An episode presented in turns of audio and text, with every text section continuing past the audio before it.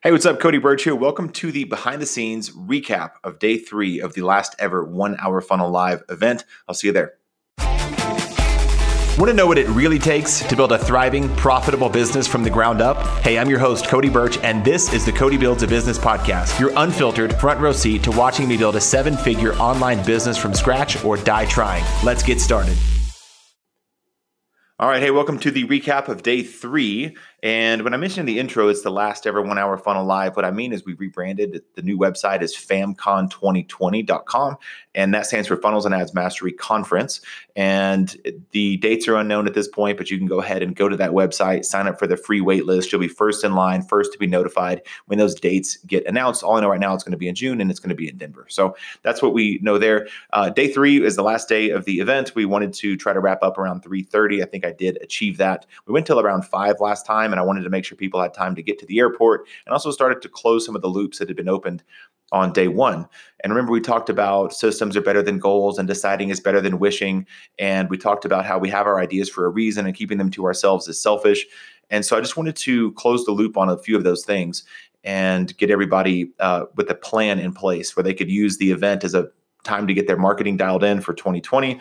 And we did that uh, in the last session here in the afternoon. So day started out, session one, we did a uh, a repitch, so to speak, where I wanted to talk about what was in the crew and what wasn't in the crew and what questions I got overnight about the crew and how does all the pieces work together and how do the workshops work together and all these different things. So that's what we did the night before, or I'm sorry, the, the morning of on day one, or day three, excuse me, day three. And then we talked about traffic. Now, to me, traffic is the last part we hadn't talked about yet. And there's lots of ways you can get traffic to your offers and to your funnels, but I'm the most impatient person in the world. And the best way to do that, I thought, is with Facebook ads. And so that's what we did. We talked about Facebook ads in the morning and got people ideas on how to use Facebook ads, the secrets behind high converting Facebook ads. This was a session as well that I saw a lot of phones pop out and people were, you know, filming the screen or recording the session or, or, um, taking pictures of the slides. And so that was good confirmation for me that this was a useful piece of content towards the end. And then we did the VIP lunch. And then we did, in the afternoon session, we did the 90 day plan. So in the workbooks, we had a 90 day calendar mapped out. And then we did a work back exercise. I saw there was an attendee there. Her name is Sarah. Uh, and she used to work at Microsoft and be a project manager. And so she's incredible. And I was walking around the room as people were working on it and saw she had a very dialed in 90 day plan. Thought that was really great. And I had her come up on stage and kind of talk through how she got that figured out for her business. And that was really useful as well. So now everybody has left the event with a lead generator in their business, at least an idea for one, the funnel mapped out in their business. I'm going to do this and then that and then this and then that. They got their messaging dialed in. That was day two. They got on day three, we talked about traffic and also gave them some warnings of what's going to happen when they launch. It may not go perfectly and they might need to pick themselves up off the floor every now and then and not be afraid. And then also got the 90 day plan. So that's pretty much it for the event as far as behind the scenes. Uh, and so I'll, I'll close this uh, quick mini series of podcasts with this. I feel great about the event.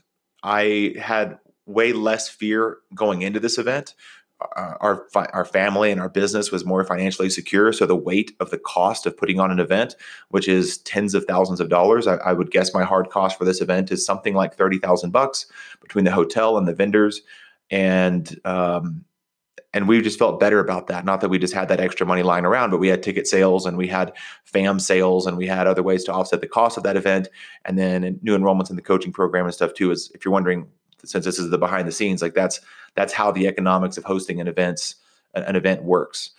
Um, and so it was it was a fine event. I'm excited for the future. I think that maybe the timing was a little bit off for this event. It was the last week, the last full business week before Christmas, and that really affected a lot of families that were hanging out with their kids or going to kids' Christmas parties and stuff like that. I heard from a lot of people, you know, the weather was bad where they're coming from. Lots of my tribe seems like hails from Toronto, Canada, and so, uh, or Toronto, Ontario, Canada, or for the locals, it's pronounced Toronto. That last T is kind of silent. Um, and I need to pick those dates better. So I'm I'm trying to get to 100 people in June. I don't see why not. We had about 40 at this one. We had about 40 at the last one. There wasn't a lot of overlap, so I have been able in the last year to host my first and second ever live events, and I'm going to do more in 2020. So a friend of mine asked me on day three, "How do you feel?" And the only word I could think of was I said, "I feel unstoppable."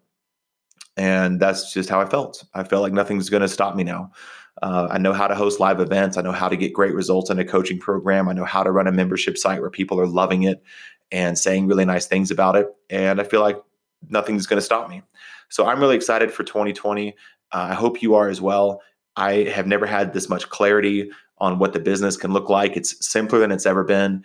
Run lots of promotions, get the people that are in the promotions for free to jump into the fam when it opens up every, you know, few months and then get them to come to the live event and get them to join the crew coaching program. And that's just the song I'm going to be singing here for the next, I don't know, 30 years. But I'll plan, let's just do one year at a time. So in 2020, that's the game I'm playing, running lead generation, lead magnet promotions, and then changing the world. That's what I'm going to do. So hope you enjoyed this quick mini series of behind the scenes. That's uh, if you have any questions or felt like I didn't cover any anything or uncover any stones you were curious what was under them, let me know and I will post an update. This is pretty much everything I've thought was relevant to you going into it, my mindset, the the finances of an event, the economics of an event, some of the mechanics of pulling it off in a way that hopefully served a lot of people and built a tribe and felt generous. And we got great photos, we got great video. Thanks to all the team that showed up, uh, Matt, the AV guy, and Eric. These, you know, your video guy is amazing. When people are asking if they can take a picture with him because he's kind of a celebrity photo or a video guy in, in so many words. Two people came up to me and like I saw him in the lobby. I wasn't sure it was him. I couldn't believe it. And it's like, yeah, he's he's amazing. So shout out Eric Magana, and then my beautiful wife Christy, and her event production company, Your Branded Event, and Allison, my ops manager, the glue that kind of holds everything together and keeps me going. Appreciate your energy, and you're always smiling and and uh, just your support has, has meant more to me than I could ever express. And then Curran came back on board. Curran's been on the show once or twice, and Curran helped with some of the experiential things of the event. It was uh, it was all really incredible. So couldn't do it without a team for sure. And it was a ton of fun. Hope you have a great Christmas uh, week. Happy New Year. Happy holidays, whatever you celebrate. And I'll see you on the next episodes.